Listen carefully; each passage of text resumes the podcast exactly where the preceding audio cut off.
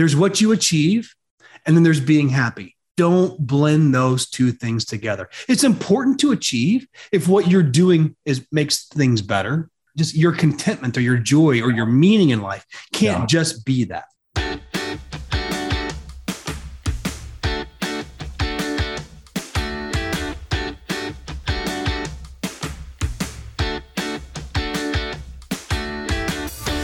Welcome back, Dean, to uh, this our fourth episode of the Coach's Commonplace book. Welcome. Thanks for joining me today. Brilliant, Miller. I look forward to these. And what's been cool is I've since run into people as I've been traveling that you and I know. Some of them just know you, some of them just know me. With I'm enjoying those. And that's all that's always good to hear, right? I know you and I are having a good time with these, but the fact that someone's listening and it's helping them, that's just icing on the cake. Yeah, I agree. We never know where these words go. I sometimes think of the the Voyager, the satellite. Yes. You know, story of uh, Carl Sagan and Anne I forget her name right now, but they decided what was it that humanity would put into this thing in the form of recordings and photographs and send out into the universe to see who knows who receives it, you know, if anyone. Right. And uh, we just never know where the things we no. send out into the universe land. Yeah, it's very, very true. But it was great. It was unexpected, and uh, and it, it did it, it landed well for me. Awesome. I'm glad to hear it. Well, let's get going. Let's talk about our information diet. What have you been consuming lately, Dean, and what impact is it having on your life? the big reveal. Oh, the Earned Life. I just mm-hmm. bought that on Kindle. It was on a flash sale for $1.99. I know. I was actually, I was with Marshall Goldsmith as he's speaking right in front of me, and I'm getting push notifications and emails from his team buy now, buy now, buy now. I was like, what is happening? So got a cool signed copy. Oh, very cool. We'll with say, my name on it. Yep. it say? Thank you for being in 100 Coaches, Marshall Goldsmith. Very cool. Yeah. So that was very cool. So I wanted to make sure I read this. So I got to spend a long weekend, Thursday evening through uh, Monday afternoon, with this a group of just thought leaders, coaches, executives, um, people with UNICEF, people with World Health. Common theme two things. One, people that are wanting to make the planet better, right? In any way that they can. That's first common theme. Second common theme theme is these are the people that you would want to go have a meal with. They're so interesting and they're so interested in you. So I spent a weekend doing that. But but Marshall Goldsmith and Mark Reiter, who I've also gotten to know, they both say this is probably their best book.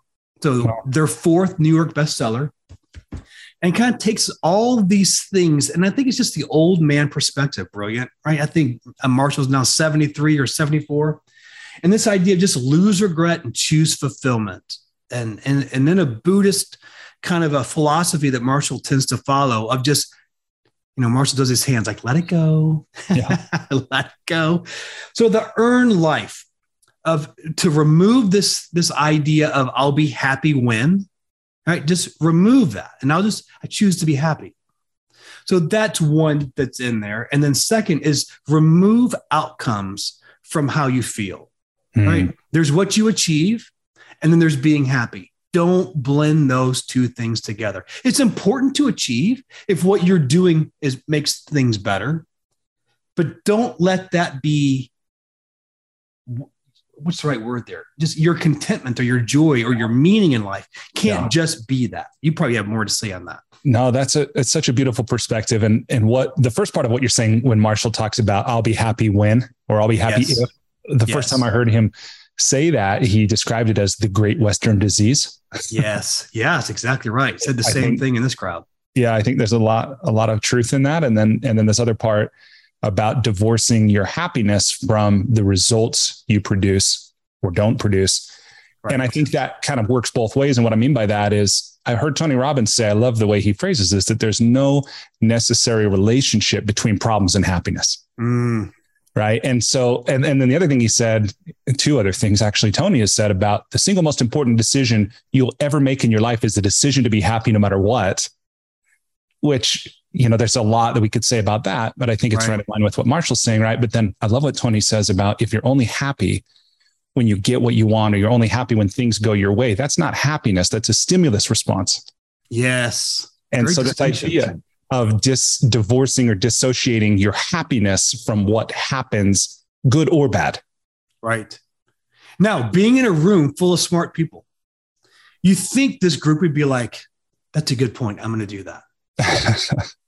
yeah. Instead, all these hands, but what if, and what about this, and what about that? And I don't let it go.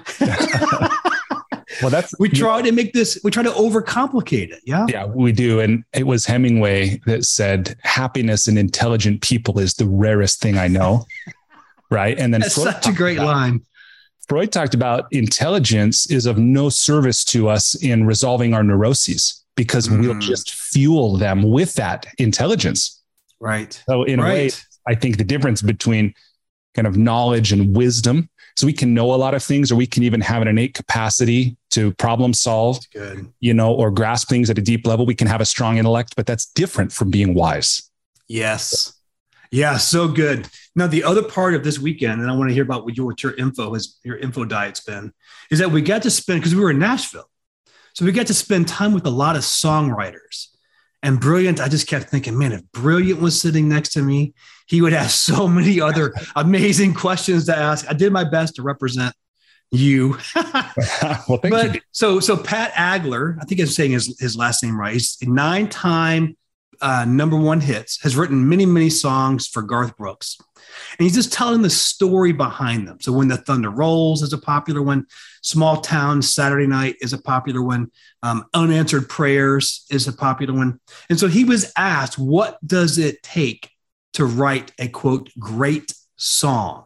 hmm And there was a little bit of lead in by this question. It has to be the lyrics, right? Because he's a songwriter. Right. And he said, let me tell you this no one whistles the lyrics. Mm.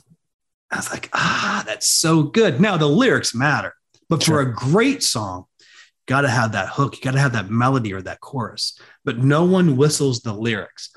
I haven't found the right way to apply that to our lives.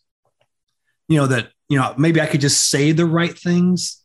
Mm-hmm. Um, but it's what I do that people would whistle. Like, I don't know how to correlate yeah. that back to a life principle, but I'll never forget the statement.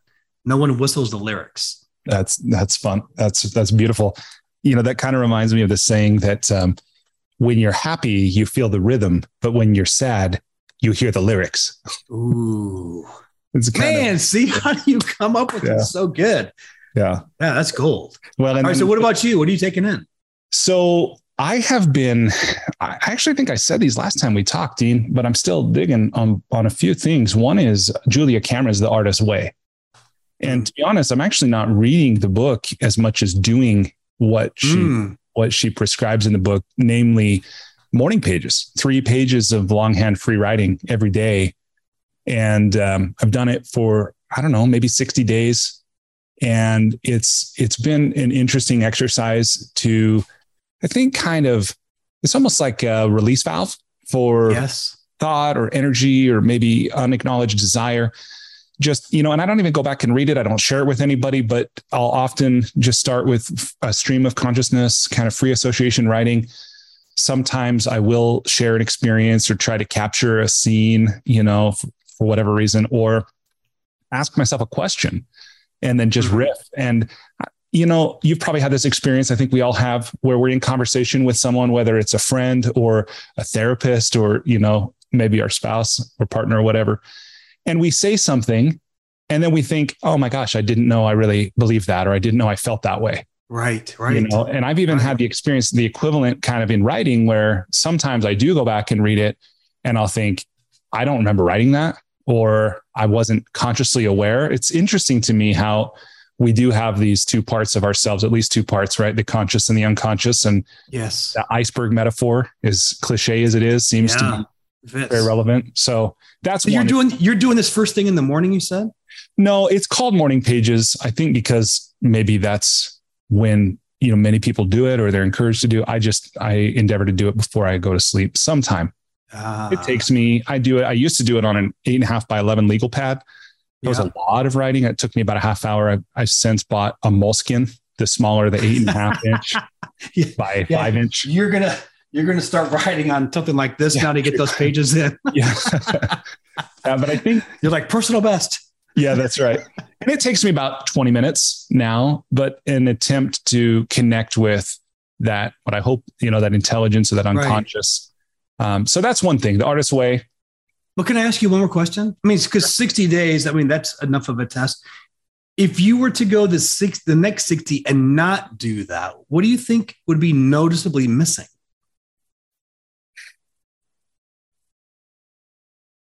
Yeah, that's a good question. I think part of it might be, I think we're all this way to differing degrees of, you know, we, we crave structure and we simultaneously resist it. Yes. So I think part of what might be missing is the sense of, you know, as I go throughout each day, as I go through the 1440 minutes that make up a day, I'm looking, as we all are, for, you know, how to spend my time. And just sometimes that 20 minutes of time with myself, I think Right. the sense of, you know, maybe connection and then maybe also having something that anchors or structures my day. I think that that could be missing. That's and honestly, after having done it a couple months, I think I might I might welcome a 60 day break as well. So. well, I'm going to tie that back into my article um, because I think you just gave me an idea. So I'll pause there and we'll come back to it. Right on. And and then the other thing that I've been reading, I just actually finished this afternoon a book by a therapist and, and a teacher named Ralph De La Rosa. And I actually I'm I'm going to interview him Friday. I'm hmm. very grateful that he's accepted to be on my podcast. But he's written a couple books. His most recent is called Don't Tell Me to Relax: Emotional Resilience in the Age of Rage, Feels, and Freakouts. And then his other book is called The Monkey is the Messenger meditation and what your busy mind is trying to tell you. And his books, um, they're written, you know, every book is written from a place, right? Like an Yes. emotion or life experience. And I find Ralph's is particularly interesting uh, because he was an addict. He was, he's got um, Hispanic blood in him. He's been tra- gender fluid you know, and he's meditation and mindfulness, he'll say, have literally saved his life. And now he's made a conscious effort to give back to life. He's worked with people in the foster system, people in poverty, extreme poverty.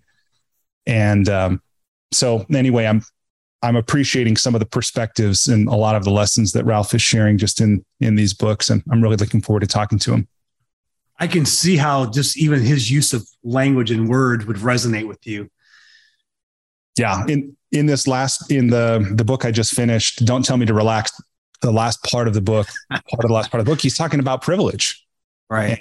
that that's something that um you know i'm i'm still working with myself and there's so many ways being able bodied being white being male Right. having wealth you know it's it's a thing that that for a long time i felt guilty about in many ways especially comparing against how many have who struggle with so much and how easy my life is and the question of Right. responsibility and, and things like that and the fact that ralph even he's aware enough to know that that's something that readers are dealing with i thought was was pretty insightful and and it's given me a lot to think about Yeah, I know that it is because if you're watching this right now, pause, go back until when Brilliant was reading the title and really pay attention to all those micro features on Brilliant's face. Because, dude, it resonates. yeah I mean, I mean, th- not it resonates, but, but I mean, but that title, that book, it is landed with you, and I could see it as soon as you as soon as you read it. yeah Yeah, fascinating. Love that. Yep, absolutely.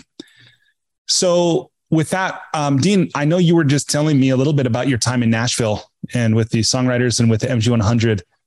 But I think you were telling me in one of our conversations between these recordings that this was the first time you've been to the, I think Marshall calls it Everything I Know kind of- kind I of know. session. And, and for those who don't right. know, that Marshall Goldsmith is in the middle of something he's created, a project for himself. He calls the Knowledge Philanthropy Project, where he's giving away as best he can his life's experience, his knowledge, his wisdom to us and many others in the form of his books and his talks and some of these workshops that he hosts. But Dean, you went and you spent time with him and, and others in the community. What else did right. you take away? What else are you learning from from Marshall, both yeah the things coming out of his mouth and from the the life that he's living? Yeah, it's it's under this this umbrella or this environment of no guilt, no obligation, no money. That's his expectations when when as you've been invited into this MG 100. No guilt, no obligation, no money. And you think about any other group that you've joined, it's probably the complete opposite of those three. And his expectation is that when you get into your mid 70s, that you will be standing up in front of the room of a group that you have attracted and you're doing the same thing. It's it's giving it away. It's I mean, so much of what Marshall is saying is if you're doing good things, is the planet better if more people had access to this good thing you were doing? If it's yes, then tell this group about it and we're going to use all the leverage and all the network we have. Let's go make an impact, not a dent. Let's go significantly change things. His he he also lands this, and this is 30, 40 years of, of hard introspection, making a lot of mistakes, getting it right often. But he talks about these three things are necessary. One, you have to have humility. Second, you have to have courage. And third, you have to have discipline. So, just those three things alone, you could spend a lifetime getting deep in and trying to, I'm going to use air quotes here, master. My conversation with Marshall is I wish there were rollover effort, rollover minutes of these things, because I could really nail it today on August 3rd. But then I go to bed no. There's some life momentum and some reputation momentum, some integrity momentum, but I have to start all over again, right? And then bring my best effort. So th- I, I, really enjoyed when Marshall talks about that. Um, life's not fair. Get he over talks it. about get over it. And right. Peter Drucker's statement is Peter Drucker would, would give account to a, a board is that the person who has the power gets to make the decisions and it's your job to make peace with that. Yeah. Right now, if, now, if you can't, right, move on. Yeah, that's a tough, tough lesson. I've heard Marshall talk about that and and some of the stories he shared. How that's particularly hard for people in positions of leadership, including CEOs who have a board or who have a shareholder who ultimately is in the position of being able to make a decision, mm. and that that kind of double bind of the leader having been installed or hired or whatever to make decisions and to lead, yet there's someone else who ultimately has the ability to make a decision and how yes. hard that can be. But why that's so wise that we, if we find ourselves in that situation, that we make peace with that. Right. Yeah. I mean, is we're not talking about illegal. We're not talking about immoral. We're not talking about unethical. It's just a difference of opinion. Yeah. And so, I mean, the stakes can be high, opinions can vary, emotions can be heightened. Um, let's make peace with it. Right. Next he also talks about ask for help. Mm. He's been around some of the most successful people on our planet in his lifetime. And what they do well is that they ask for help. They also say, it starts with me. They also say, let's do it together. So, really, really interesting. You know, these are known recipes and then I could probably go on and on here, brilliant. So yeah, another thing that comes to my mind. And, yeah, go ahead. Real, real, quick to just jump in there. I, I think that is an example, right, of when he says humility mm. of asking for help. Right. Right. Many people that for whatever reason, their pride or they they don't want to look bad or admit weakness or something. Yes. There it is. In yeah, in he often yeah, he often cites Alan Mulally, who was a CEO at Boeing who then went to Ford, and he knows nothing about the automotive industry, right? He was the first, I think, non Ford to be in that position, non family member. And I think one of his first acts was to bring in every single dealer. And many of these were multi generational family dealerships. And he just started off with, We're really in trouble. Like, we're really in trouble. And I need your help. Now I'm confident if we do this together, we can do this, but I need your help. It sounds so obvious, right? When we hear the story, mm-hmm. but it seems like the majority of the time, what actually does happen is that that leader gets there and says, I've got it all figured out. Just do what I tell you to do. Yeah. And well, we think that that's what we admire, but it's not. And, and part of the challenge, I think, with this too, especially when we're talking about leadership, is that there are many things that are situation specific. There's the particular industry, the particular business, the other executives in the business, and who we are and our style and things like this. So there's, you know, something there's there's principles that I think we're wise to to remember and apply. And at the same time, there's our own style and our own inner voice.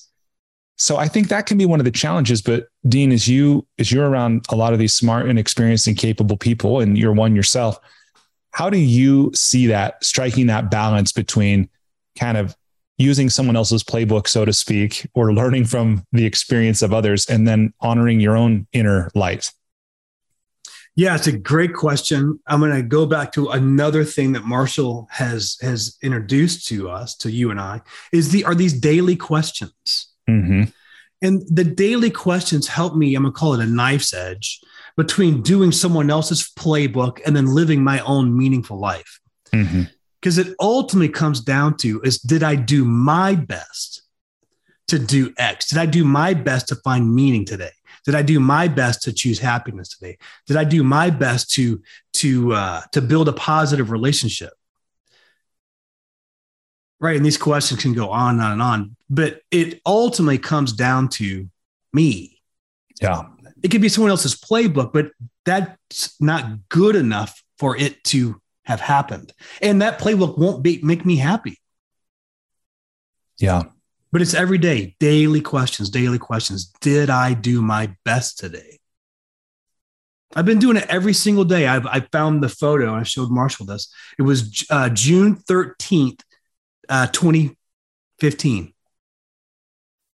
I've been doing it nearly. I'm, I mean, of course, I'm average. I'm normal. I've missed some days, but the intent. I've done it nearly every day since then, and I hate it. so let me ask you this: how do you think your life is different? This Is maybe a leading question. How do you think your life is better because you've been doing this daily questions discipline for seven years? Yeah, I mean, without question, I know that it is.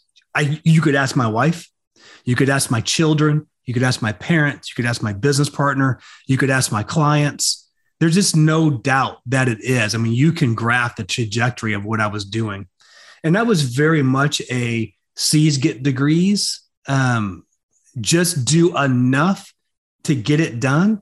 Now, I'm not saying I'm, I'm I am still like that in the right areas, but picking those things that they're on my list. These are the things that I know that are important to me, mm-hmm. And I choose to do my best every day on those. So the fact that I got down to working a week a month, right? That was the result of of doing of doing my daily questions every single day being able to go full time in an RV for two and a half years, being able to go to, and live in Mexico for a year and a half. Um, yeah, just on and on. I mean, my health, my overall health, my cholesterol level, my weight, all those things are better because I'm doing these questions every day. That's awesome. Well, good for you. There's power. Yeah, thank you. There's power in that and questions. I think even though, you know, we're coaches and I know many people listening to this are coaches, I think we even still sometimes forget the incredible power, or at least mm. the potential power of questions. Yes, especially when you create it was it's my list. Yeah. It's not someone else, it's not my wife's list, it's not my business partner's list, it's not my client's list. I put it on there. And to ask, to have to look in the mirror of did I do my best? And if not, why not? It's brutal. I was reminded of this quote, Theodore Roosevelt if you could kick the person in the pants responsible for them for most of your trouble, you wouldn't sit down for a month. That's funny. That's so great. true, right? Look in the mirror. Look in the mirror. Right on. Well, shall we transition to the wisdom of the pages? Yes, indeed. Okay. I'm looking forward to hearing what magazine you picked and what your article was and sharing with you mine. So this month I do have a physical magazine. I bought Nice Esquire work. that has damn good advice for fathers. It's like I could use that. I'm interested Damn good advice. what the editors at Esquire. I'm not Right. sure they're the paragon of parenting, but we'll see. we'll see. So I sketched out my own ideas. I'd love to hear a few of your thoughts before we even open and see what the wisdom of the pages c- contains. Um, what did you pick before we jump into mine? What what what have you got? Boy, just the oddest, the oddest. I didn't know it even existed. A magazine called International Students. Okay, never heard of it. Don't me subscribe either. yet. No, me either. And it's six ways to spend a mental health day. Hmm. Right on. So I was intrigued by this. International Students Six Ways to Spend a Mental Health Day. Well, that's fun. I yeah, Yeah. for some reason, I'm just going to throw this out there before we even jump in. Water comes to mind for me. Something about water. Hmm. So I'll be interested to see what that says and what you said and what those, Yeah. those editors say. So let's start with parenting. Okay. Um, okay, I had three things. I narrowed mine down to three things. Might be four actually. So the first thing that I said, if I'm looking for advice for fathers, is to be present Yeah. So good. physically, but also, of course, um, attentionally or emotionally. Being present. I I actually had dinner with a friend over the weekend, and he shared with me a story about his mom passing unexpectedly two years ago. And he's a busy, driven entrepreneur, successful in our uh, market here in Salt Lake in real estate. And he said that now, when he goes to his kids' games, he said he used to be on the phone making deals and getting updates from his office Mhm. and so forth. And he said now he goes and he leaves his phone in the car and he's completely present and losing his mom it took losing his mom for that to happen for him but he has made that shift and now it doesn't require willpower So good. So that's one for me the next one that i say and i realize this one varies probably by age depends on how young your kids are how old they are but i've said to to have structure and routine in the home and for us that looks like dinner at six bedtime during the school year for the younger kids has been 8 p.m. and so forth. And I think for this, I think this is part of the Montessori method. Now, I wasn't educated in that, and I actually haven't put our kids in it, but I did read the biography of Maria Montessori years Yeah. ago. I'm very, very familiar. It's so amazing just having a place for everything. And I Right. think there's something mentally when the physical space and, and the emotional space of a home is organized and routine and logical that that allows for people to flourish.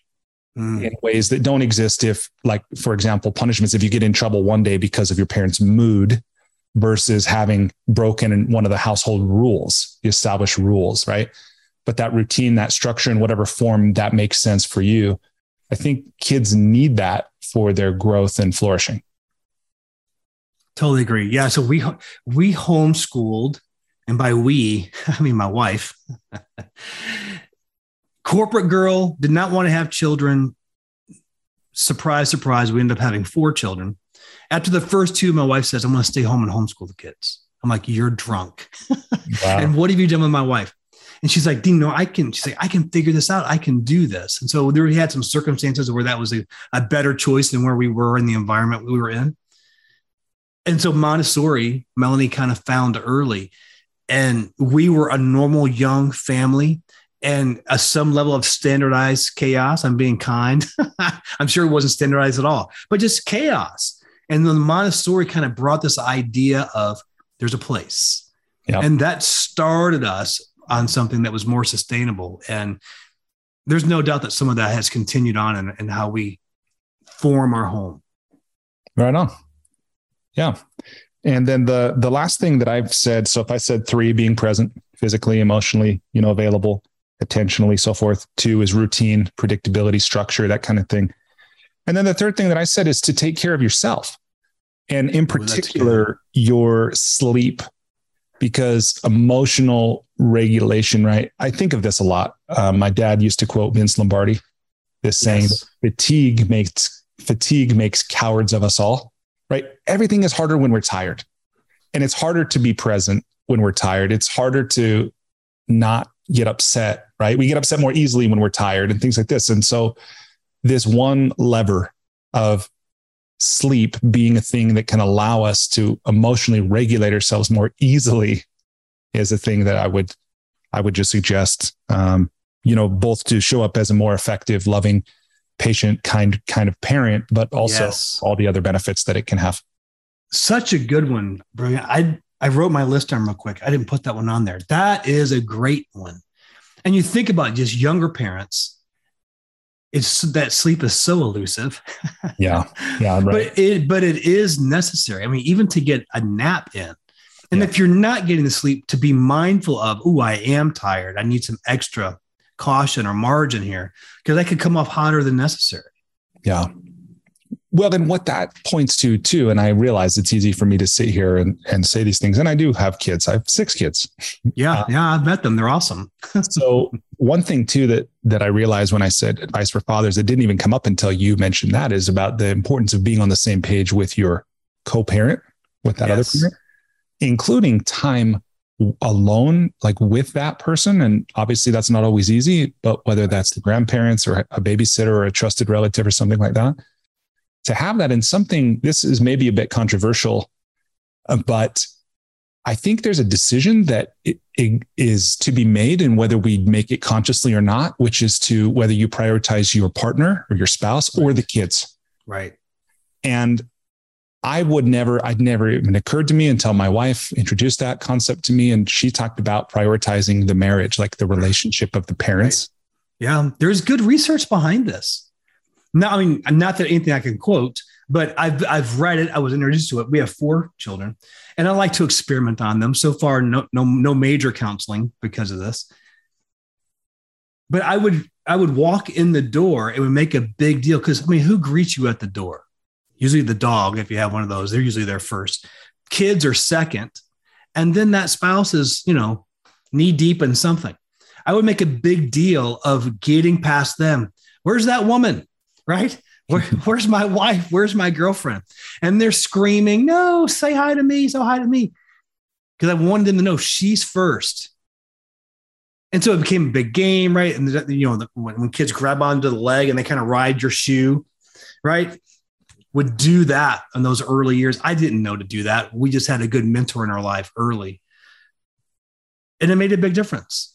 And they tie that back to bedwetting and temper, temper tantrums and everything else. Is when the kids know that that this that the mom and dad or the parents are well, the house is well.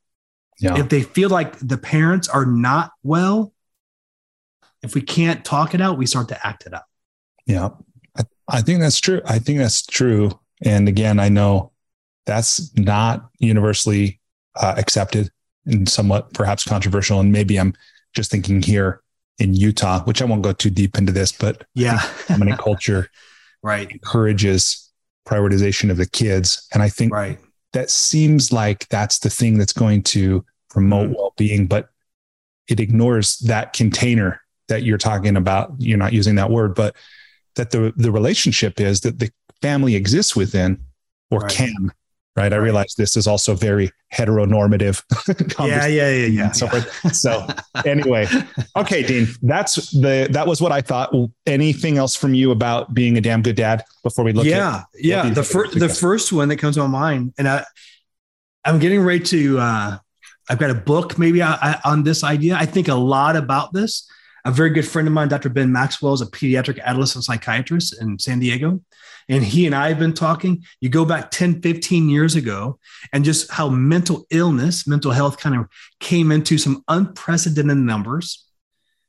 Those millennials are now parents Mhm. and their children are doing worse than they are. Six, seven, eight, nine year olds coming in unbelievable ground. I mean, not groundbreaking, what's right there? Just devastating metrics of attempted suicide. yeah. Six, seven, eight, nine years old. So, this idea of role of the parents and the role of fathers, and what you and I are both, is first is have a plan.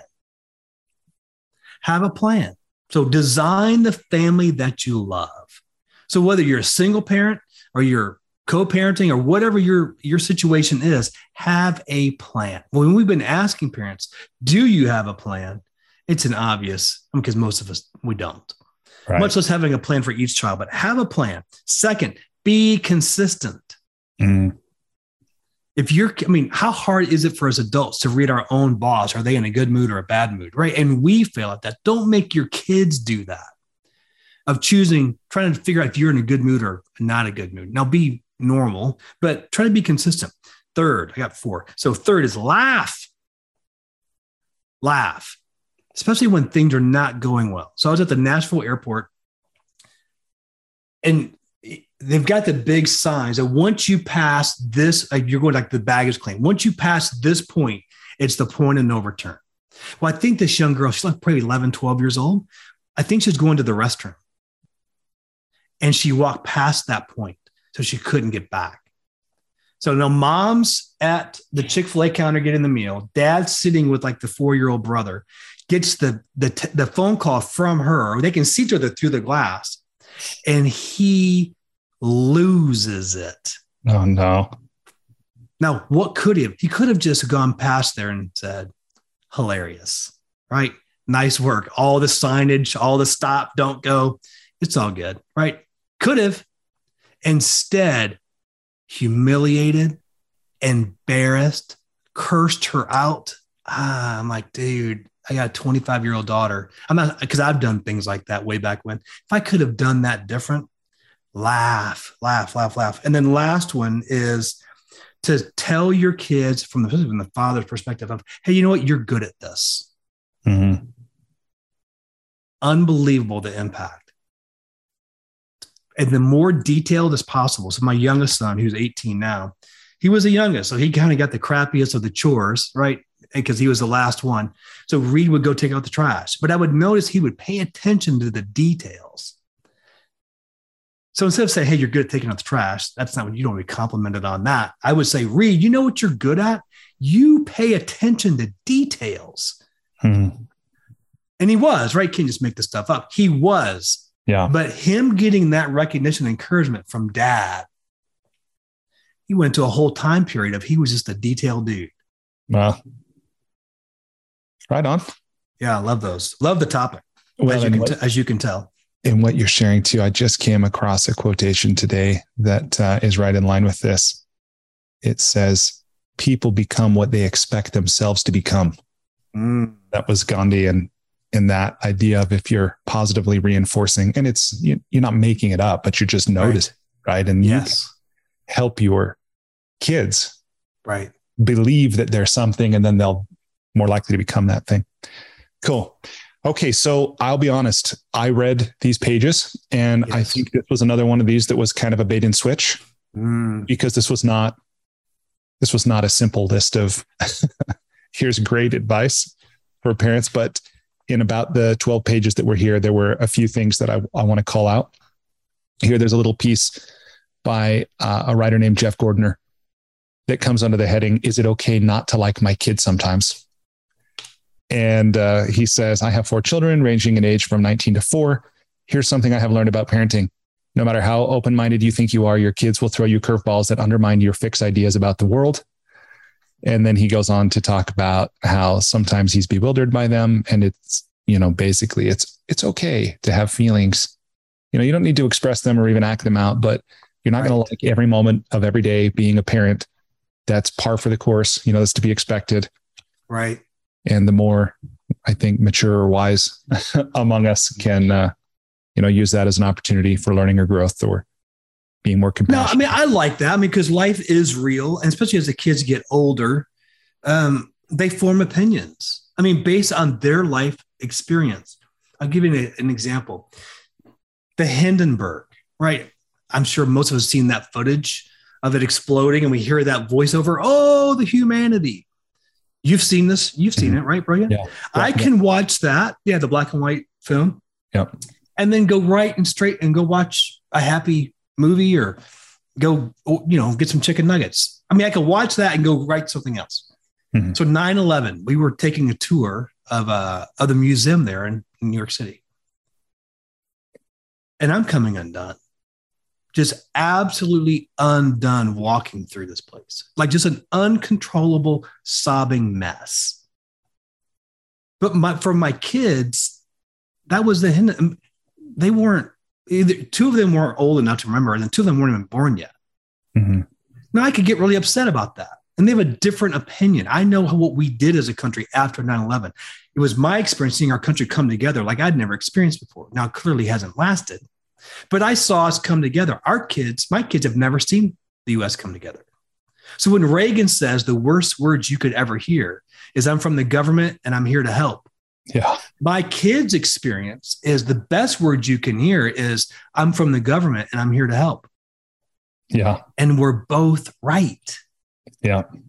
Based on what historically has happened in our lifetime. Yeah. In our own lived experience. Yes. And so I've had to grow in this with, we're all on this journey. Yep. And we love each other. Right? Yeah. Or we can for sure. Yeah. yeah. Yeah. Then, then here was a, a piece uh, that is um, a guy named Ronaldo Pina. He's a football coach at Northwest High in Clarksville, Tennessee. He served for 13 years in the Army, rising to staff sergeant, and deploying twice to Iraq. And mm. it was, can I connect with my kids when duty calls? So mm. maybe for parents that are separated by distance or the nature of their job. And a big part of this, it just begins with making sure they understand why you had to go away. Yeah. You know, and obviously that's going to come at a certain age and so forth. But right um, that that was one one little tidbit that I took away from this. And then the last thing that was in here is um, was a question. It was toward the end. It was uh, the the heading on this. It's by a writer named Mark O'Connell. Is is it even moral to have a kid in today's unhinged world?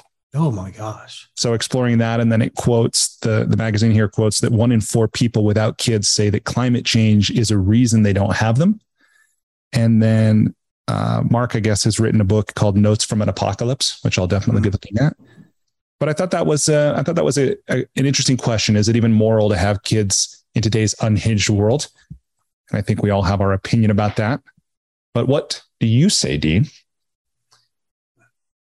Well, gosh, it takes me all over the place.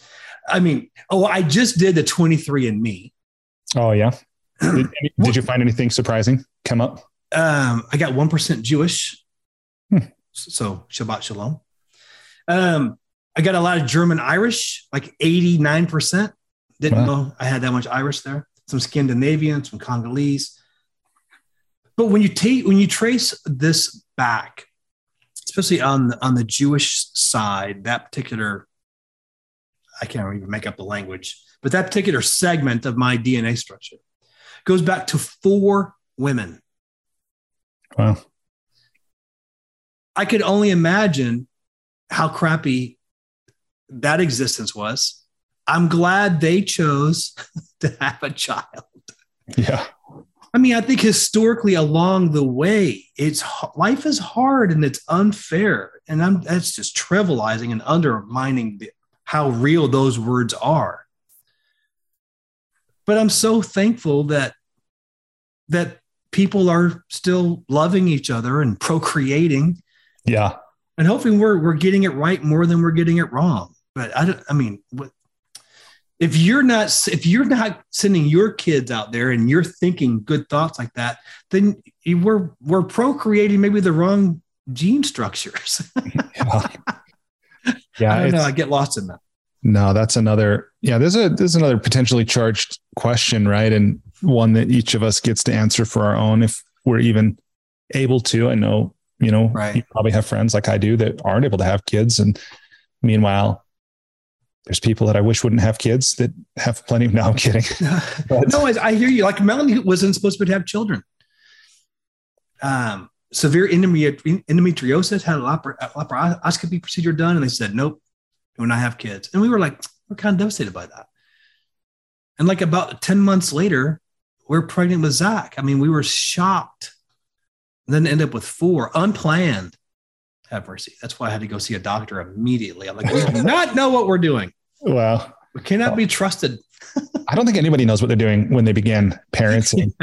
But you know, no. my my answer, my take on this question is I remember reading once a book about it, it was a book that had an essay about overpopulation and yeah. you know about the consequences and the timetable and you know this kind of thing and and it was one of these kinds of books that presents the pros and cons and so forth the different the different uh, information and attitudes that exist out there from social research and so forth. And and one of the takes, and I forget the name of it now. Somebody listening probably knows this, but there was a theory that is expounded that says for any problem that exists within a population, the solution to that problem will be found by someone from within it. Mm. And it's for that reason that even though hmm. overpopulation clearly has a toll on our planet itself and on our society, that ultimately the odds of us finding it increase by every one of us that arrives. It's like, yeah.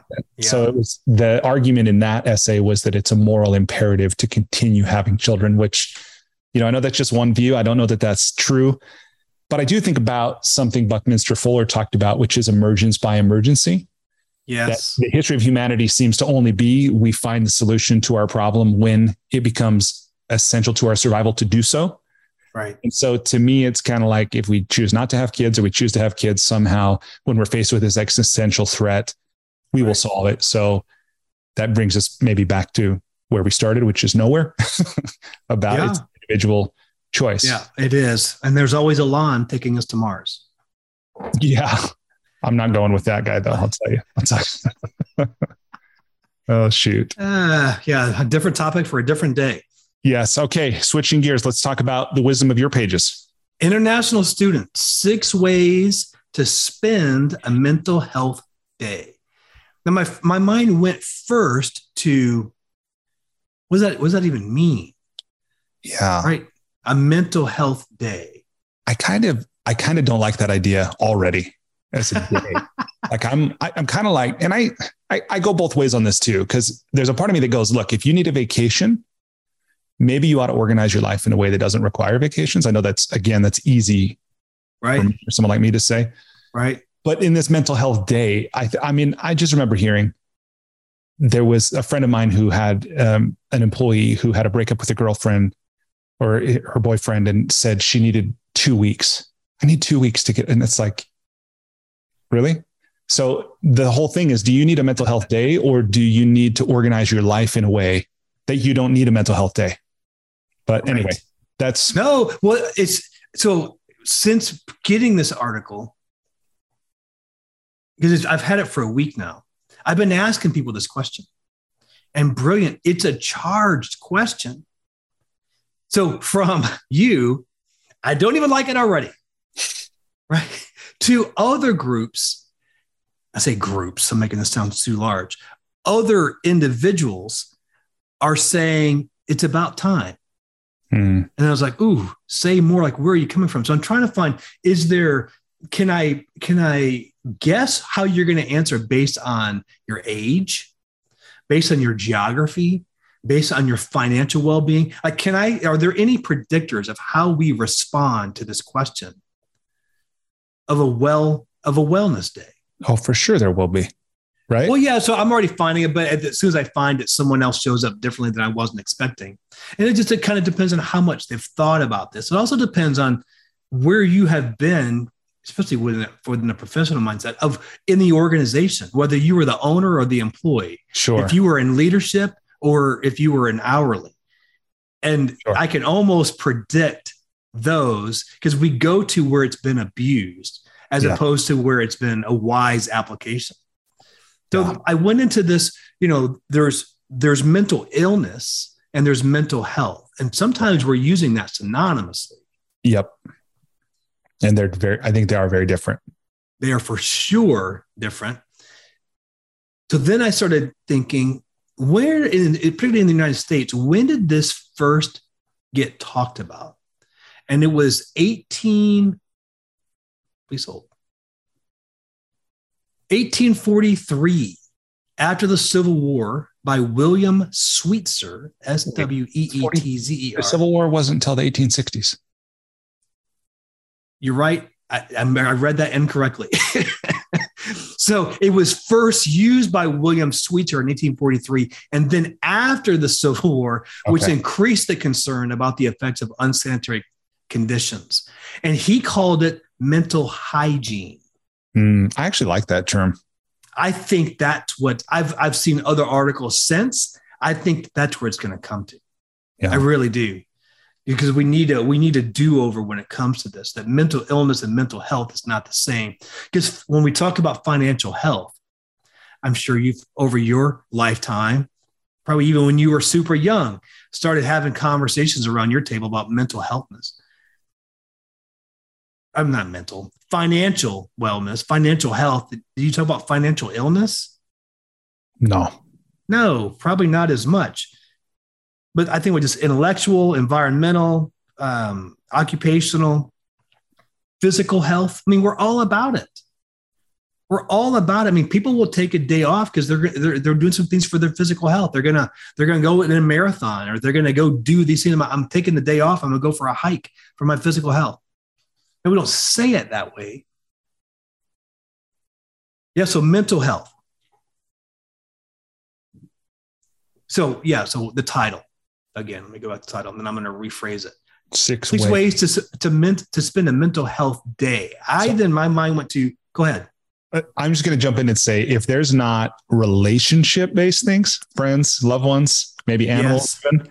then then I then I'm already calling this article bunk. That's one.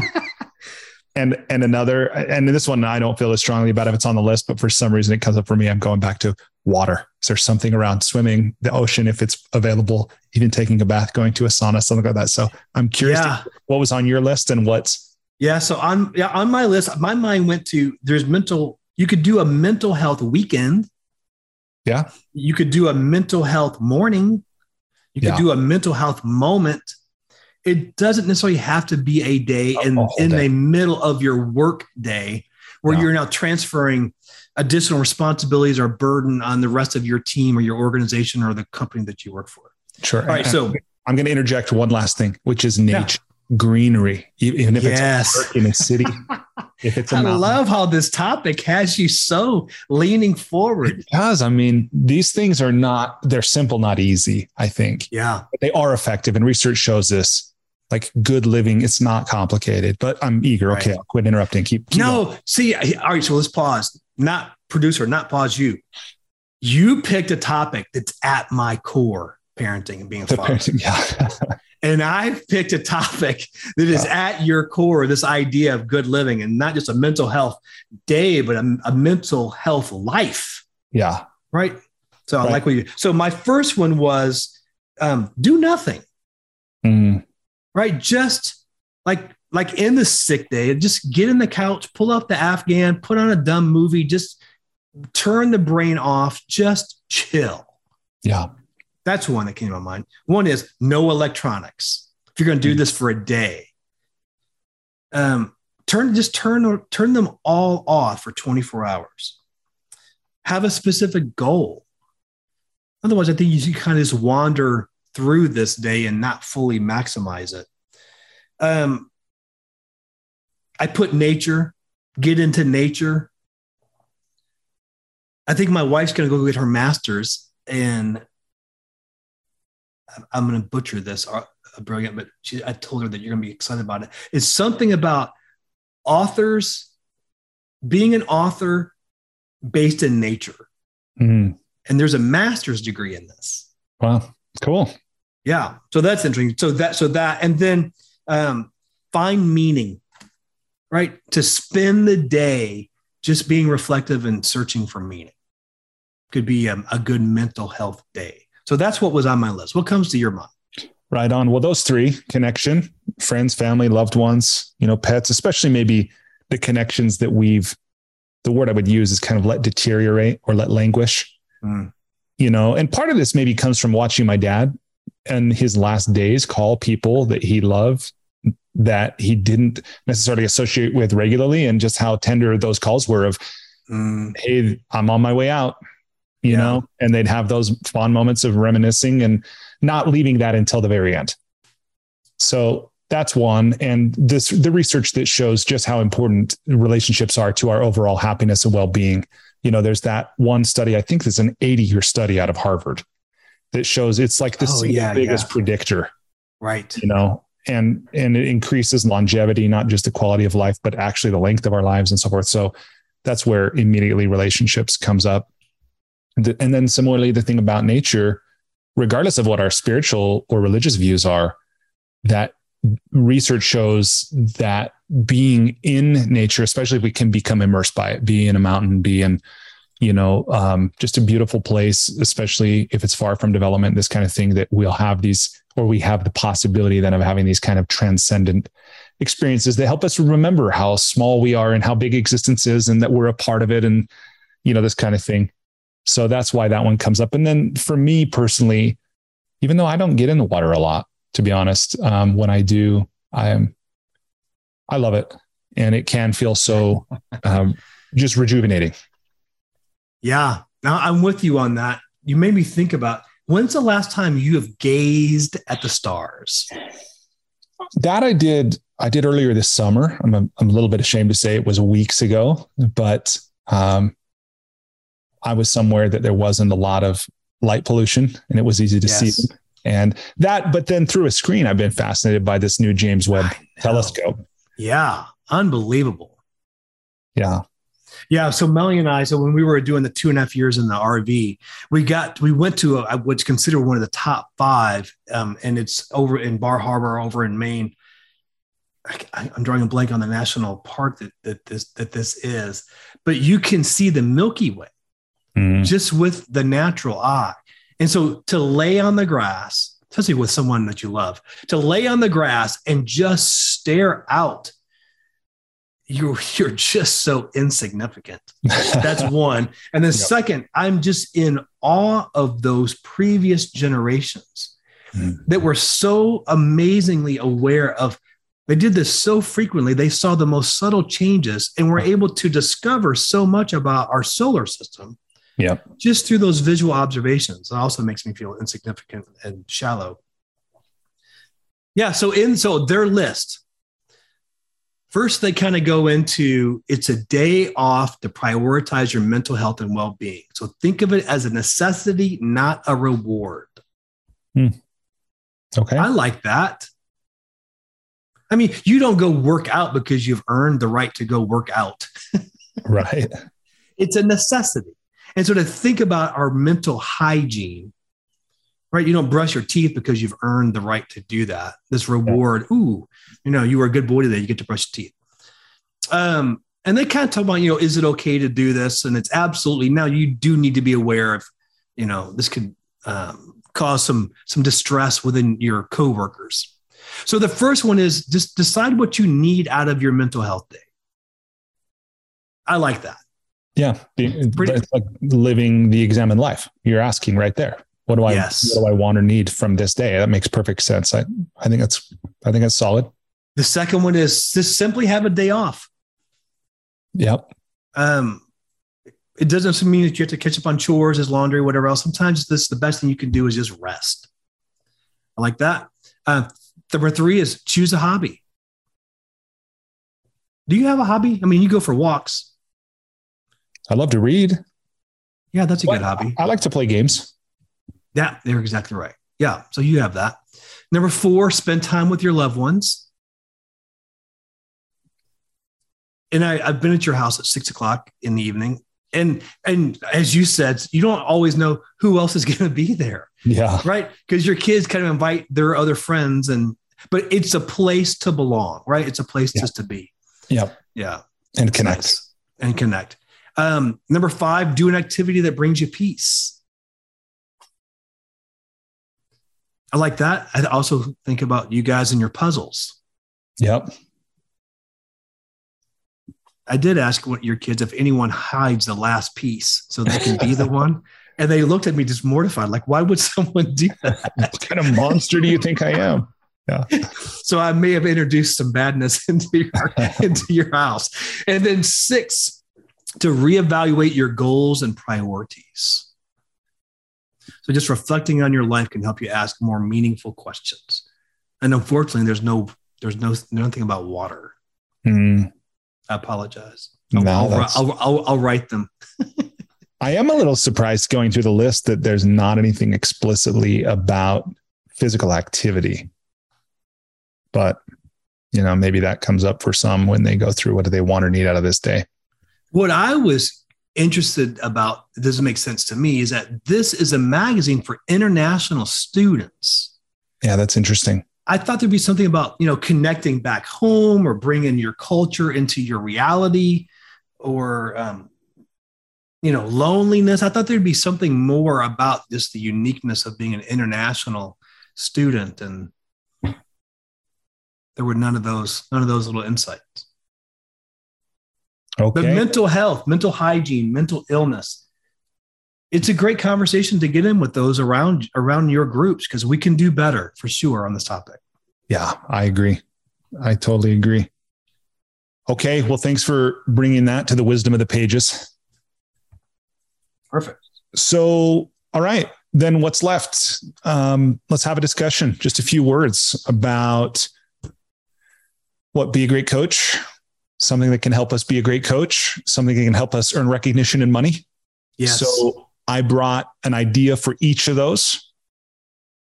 I can start us off. Yep. I have an idea for one of them. Okay. So my idea uh, related to being a great coach. So tactical thing is a skill called bottom lining. Mm. Right. So when a client they come up, you've done the work of what's your outcome, what is it that you really want in the situation, what matters most, that kind of thing. Right. It's Yes. all all good coaches are doing, making sure we're we're not just having a conversation with friends. There's a time and a place for that, but a coaching session is not it. It's not to make our client feel good. It's to help them be a certain person, live a certain kind of life, produce a certain result. So we've done all that work. And then as the story is unfolding, the explanation, right? That sometimes we're disserving our client by listening to that again. Sometimes and then being able with skill and grace as best we can, being guided by our intuition and a spirit of service to our client. Bottom lining. Let me interrupt you there. right. Let me ask you something. What's the real issue here for you? yeah. Right? Getting to the heart of the thing. And again, recognizing that there can be a time and a place when you're actually serving someone by interrupting them, and that there is such a skill called bottom lining. So, bottom line is for me. What's the I real like issue that. here? I like that. What's the And real think- challenge? Yeah, what's the real challenge? And then I I do like, and I think this was Michael Bungay Stanier Mm. in uh, the coaching habit, talking Yes. about for you, right? Because Yes. there's only so much in this universe we can control, if anything. But framing it in not just what's the real issue, but what's the real issue here for you, Yes. Right? So there's a lot in that, I think, but I'm going to leave it at that. Bottom lining, it's a skill. It often involves interrupting and then framing with a very specific question, something very much like, and maybe the exact words, what's the real issue here for you? I like that very, very much. I think about my coach certification process. They had us uh, practice that.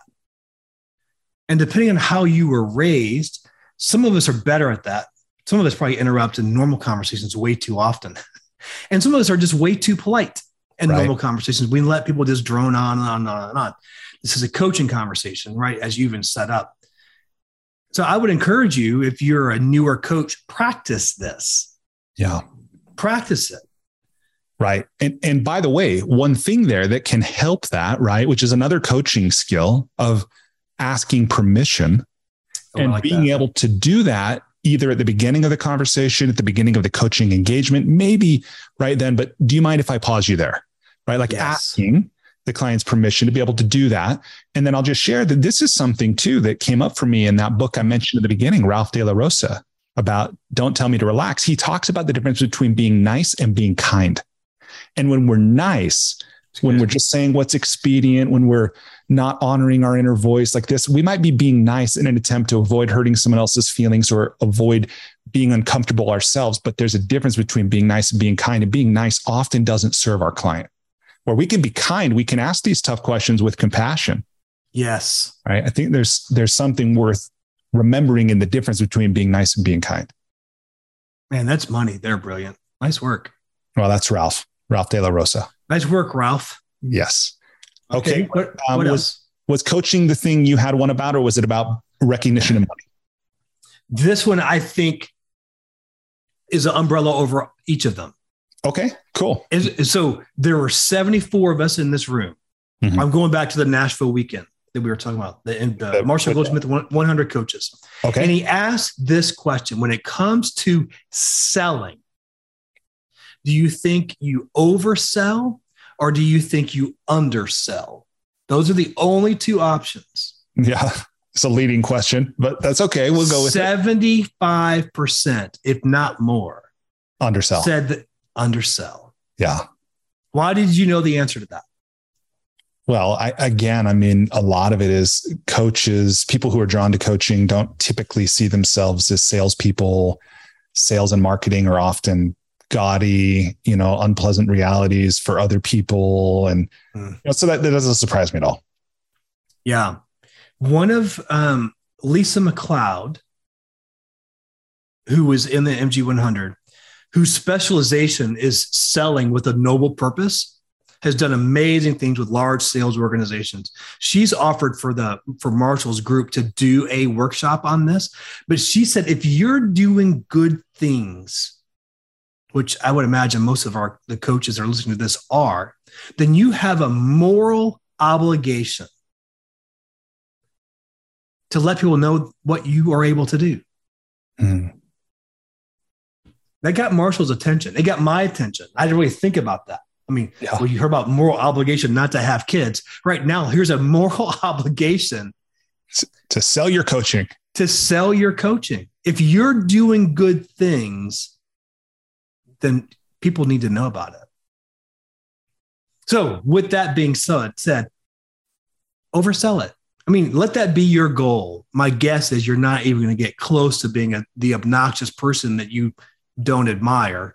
Yeah but you're way too far on the other side of the spectrum. If you want to be a better coach, if you want to have recognition, if you want to make more money, because those things are important, um, get out of that undersell category. No, I think I think that's sound. And my view on this, at least part of my view on this, is that there's a whole shift in our orientation, right? That because if we think of marketing as an activity, like if we think of it as a to-do list item, then right. we never really get around to it. I mean, yeah, we might launch a new website or we might start an email campaign or something like that. But I think if we really embrace this idea that we have a gift to share with the world, and in fact, I just saw a cool thing online that I found because of Ralph's book. He quotes uh, another thought leader in the area of social media, a guy named Aaron Rose, who Aaron had a post on his Instagram that says, Why bother? Because right now there is someone out there with a wound in the exact shape of your words. Right. And wow. whether that's wow. true or not, I don't know. Whether that's empowering, it can be. If we choose to believe I have the medicine, I have the message that someone needs to hear for their healing or their growth. And then, and that we're not looking, we're not looking to share that because we're marketing it, but we're looking right. to connect, we're looking to serve. And I think making that orientation, that shift of saying, you know, when people say, well, what do you do? Well, I'm a coach right? And it's, well, what do you do? Well, I mean, I know one coach who will say, I help souls heal. Right? Mm. And that's a little poetic. It's okay. Well, how do you do that? And, you know, right. people ask and so forth. But I think that people, you know, when Marshall will say, I help successful people achieve lasting behavioral change, it's not right. like coach people, I coach executives. You can right. say that. Right. But changing to what's the result you deliver and who do you do it for? Yeah. I, I, I inspire insight and shift perspectives that have real meaning yeah, it's beautiful. And and for the people that that's right for, they're like, tell me more. You yeah, know, how exactly do you do right. that? Right. Or how does it work? you know? Yes. So I think I think that sound. Anything more on that? And Lisa McLeod or any of these other ideas? Well, you can look up her book, The, the Noble Purpose. Um, it's really, really, really good. She's passionate about this topic.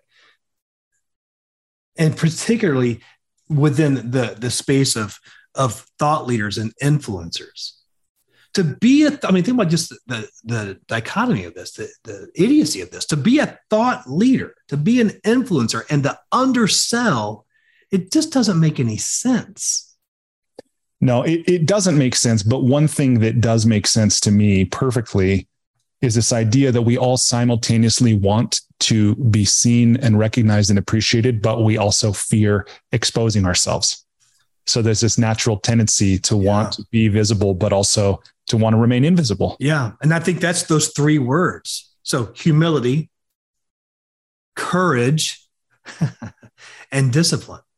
And when yeah. you apply those three, I think they I think they balance each other very, very nicely. Yeah, I think you're right. And I did Google Lisa's book. Very good. Let's see, this that's a condition.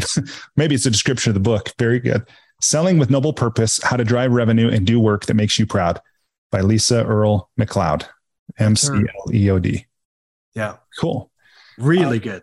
The thing that I have for this to help you as a coach earn recognition and money is an idea. Oh my goodness. Uh, I don't have the book with me. I'm going to Google it if I can. Yeah, it's a book called Book Yourself Solid mm. uh, by someone named Michael Port. Some of the information in it now is a little dated, but I read this a few years ago and it had an idea that I have implemented and it has served me. It has helped me find clients, has helped me to learn and grow and to enjoy life and hopefully serve some people. And the idea is this, and I forget the way Michael words this, but he says basically always be inviting people to something. Now, as I say that out loud, I hear the network marketer, and it's not you know network marketing, but as an example, right. right? A book club, a meditation group, a running circle, right? A discussion group, a cooking club, something where you're convening people. You're at, so what that does is that adds value. Yes. Right. They're learning something. They're meeting other people, probably like minded people. We could all use more friends and allies and collaborators, supporters. So that's one thing. And then two is it's a chance for you to demonstrate your your authority and your leadership. That thing you might be inviting people to is a newsletter, you know, right. but having something. So when you talk to people, it's a chance for connection, right? Because most people, especially for the services we offer, they're not, most people are not ready today. They're not ready the first time they meet you or hear of you. It's true. It's true. And they do want to like and know and trust you and to have something that you're inviting them to. It could be a podcast you know, subscribe right. to my podcast, listen to this. But that idea of consciously having something and then inviting people to it. That's good, brilliant. You just challenged me. I know that you have that and several different expressions of things that you do on Wednesday mornings and speaking and mindfulness. I don't have anything like that. You just challenged me to to be more intentional with. I'm real quick to invite people to a meal. Well, that's something. Um, you know, no, no, no, and, and I like that very much. But I don't have something that's that's more specific than that. Well, you are working one week a month, Dean. So you're doing something that many of us wish we were doing already. These are very good meals that I invite people to. yes, I'm sure. I'm sure. But again, that's Michael Port and his book, Book Yourself Solid. I think it has a lot of great insight in it. So, like when you say it's dated, like, is he going to tell me to break out my Blackberry? He might in the old. Yeah, I'm looking. I'm actually on eBay. I just Googled it and I found it on eBay, but I know he's got other books on Amazon. so yeah, that was that was a little tidbit about earn recognition and money. Yeah, okay. stuff. Well, Dean, that brings us to the conclusion of another edition of the Coach's Commonplace book. What was most valuable for you here in our time together today? I like the fact that something like Esquire magazine is posing the questions of wisdom for fathers. Mm-hmm. So even though not all of those resonated with me, I'm I, to see that in that type of a publication, it's a great start. So that encourages me. Um, that's one. The second is so remind me that you can be you can be nice. Oh yeah, not being nice versus being kind. Yeah. That's really, really good. I'm going to look for more opportunities of where I'm doing that well and where I could do that better. And then the third thing is I really do want to think about what I can be inviting people to. So whether that's the blog, whether that's a podcast that I don't have, um, a newsletter. I, mean, I really do need something like that. And I want to, hopefully by the time we do this next time, I'll have a better answer. What about you? Yeah. And then we'll invite people to it. I would say what um, you know what was valuable for me here in our time was it was the interaction with you, Dean. Just spending a little over an hour with you, having a reason to give some structure and expression to thoughts that you know go through my head as I'm at home or in the yard or whatever. Um, right. I'm grateful for that. I do hope that this finds someone and serves them in some way. But even if it doesn't, it had value for me. That's exactly right. And then in what you said earlier about your time in Nashville, that idea we didn't explore it much when you talked about it, but it's really congruent with with something else I'm learning uh, from Eastern traditions about basically renouncing the fruits of your labor, not like divorcing your actions from the results that they'll produce mm. and just doing it because it's an expression of your highest self or because you want to, right. or, you know, right. something. I think there's actually a really deep lesson in that. And I was grateful to just to hear that again in what you shared today. Yeah. Thank you for saying that. Okay. Well, just a reminder I know people will have seen this on the wherever they found this on Spotify or on, you know, Apple, uh, in the, what do they, I don't know what they call it anymore, Apple Podcasts. but Dean, if people want to learn more from you or they want to connect with you, where can they find you? Find you on LinkedIn? LinkedIn for sure. That's where I'm probably the most active and most responsive. And I post nearly every day with amazing insights. Not so true. Dean, Dean Miles.